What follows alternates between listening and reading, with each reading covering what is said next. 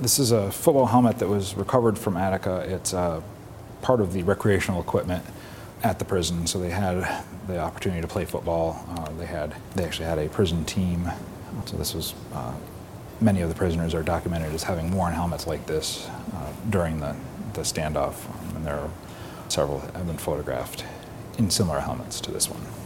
This one, this particular one's not identified to any individual. It was recovered in the hostage area in D Yard um, after the uprising.